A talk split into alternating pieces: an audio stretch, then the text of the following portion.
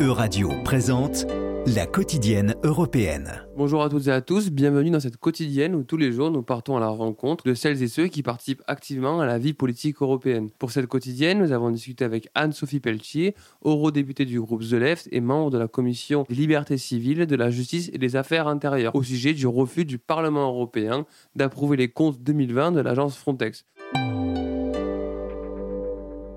Bonjour Anne-Sophie Pelletier, merci d'avoir accepté l'invitation de radio. Le Parlement européen vient de rejeter la validation du budget 2020 de l'agence Frontex. Alors déjà, dans un premier temps, est-ce que vous pouvez nous expliquer, à nous et à nos auditeurs, ce qui est reproché à Frontex? Mais écoutez, alors d'abord, merci de m'avoir invité et puis merci de parler de ce sujet euh, extrêmement important euh, parce que je pense que nos concitoyens ne connaissent pas tous Frontex. Et Frontex, c'est une agence européenne euh, qui est là pour, pour surveiller, entre guillemets, la migration, mais normalement, elle aurait dû faire aussi de la recherche et du secours en mer. Et si vous voulez, il y a eu un, un rapport qui a été fait par l'OLAF, qui est euh, la brigade, je dirais, antifraude de l'Union européenne, euh, concernant les activités de Frontex et qui dénonce clairement des agissements qui violent les droits humains de réfugiés, d'exilés. Et c'est pour ça qu'aujourd'hui, c'est quelque chose d'extrêmement symbolique et fort que le Parlement européen ait voté euh, contre la décharge qui est donnée à Frontex. Donc le fait de rejeter la décharge aura un, aura un réel impact sur le fonctionnement de Frontex? Alors, comme je vous disais, c'est d'abord symbolique. Ça veut, ça veut dire que les députés européens, euh, et ce sont souvent des combats difficiles à gagner sur Frontex, extrêmement difficiles à gagner. Et maintenant, c'est aussi à la Commission de prendre la décision. Ça ne se fait pas que par le Parlement c'est aussi à la Commission de prendre la décision. Donc on attend. la Commission va suivre, euh, va suivre le Parlement Écoutez, quand on regarde le rapport de l'OLAF qui a été publié, qui a été extrêmement difficile à obtenir en plus, hein, il est clairement stipulé que la Commission s'est fait avoir sur les agissements de Frontex. Donc j'espère au moins que parce qu'elle s'est fait avoir sur les mensonges de Frontex, eh bien elle suivra le Parlement européen. Et euh, aujourd'hui, le Parlement a salué la nomination de la nouvelle directrice exécutive par intérim euh, en juillet 2022 à la place de, l'ancien directeur de Frontex, Fabrice mm. Leguéry.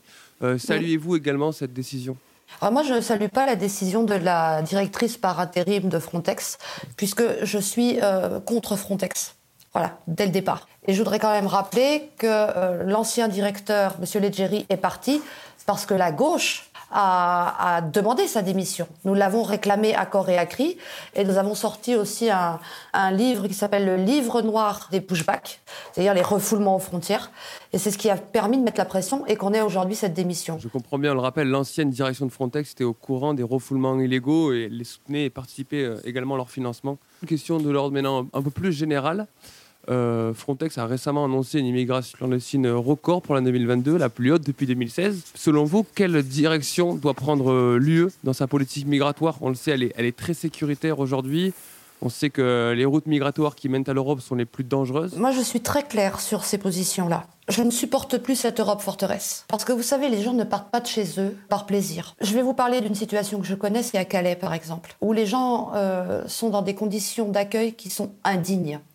Et je vous rappelle qu'à Calais, en plus, il y avait eu des demandes du préfet qu'on ne distribue plus de la nourriture aux exilés. Donc je voudrais juste rappeler ici qu'on ne part pas de son pays par plaisir, qu'on voit des jeunes femmes avec des enfants qui fuient la guerre. Je ne supporte plus cette Europe forceresse parce que je, je considère que nous avons un devoir de solidarité. On accepte encore combien de temps que la Méditerranée soit un cimetière marin? Combien de temps on va accepter que la Manche devienne un cimetière marin? Combien de temps on va accepter que des enfants, des femmes, des femmes enceintes meurent en mer, des jeunes hommes, des hommes? Mhm. Combien de temps on va accepter que la guerre les fait partir et que nous, ben non, finalement, on détourne le regard Combien de temps on va accepter ça? Nous avons un devoir d'humanité, de solidarité. J'ai vraiment euh, beaucoup de mal avec, euh, avec la position qu'est en train de prendre en tout cas euh, la Commission européenne sur plusieurs points concernant la migration parce qu'on enlève toute humanité à ces gens, on enlève toute histoire à ces gens. Euh, ils ne sont que des illégaux, des, gens illégaux. Bah, non, c'est juste des êtres humains comme vous et moi. C'est l'interview d'Anne-Sophie Pelletier. Vous pouvez retrouver ce podcast sur euradio.be et euradio.fr. Merci à toutes et à tous pour votre attention. À très vite pour une nouvelle quotidienne. C'était la quotidienne européenne.